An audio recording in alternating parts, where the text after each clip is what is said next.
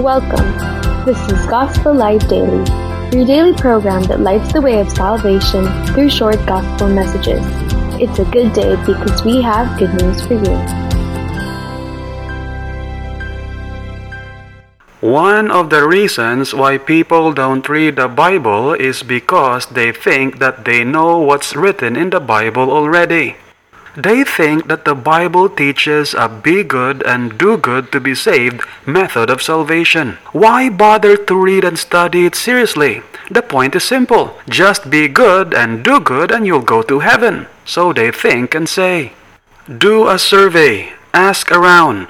Almost to a man, people will say that in order to be saved, one has to be good and do good.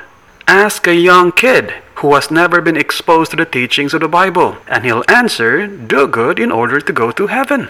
If all the people in the world today were given a million years to figure out how a sinner is saved, they would all come up with a variation of the salvation by being good method at the end of it. Why? That's naturally what comes into a man's mind. The Bible turns heads with its teaching that salvation is not by works, but through faith alone in the work of the Savior. It iconoclastically breaks the mold. It controversially presents a paradigm shift.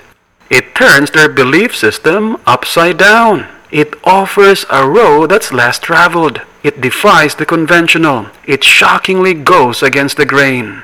Scandalous, bizarre, a sucker punch. Nobody saw it coming. Totally out of this world.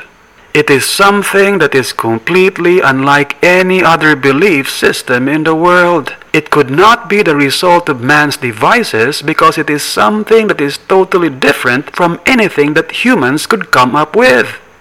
My friend, I invite you to unlock the secrets of salvation. Dive into the Bible's pages and discover for yourself the life transforming truth it contains. Finding salvation by faith alone in the work of Christ on the cross.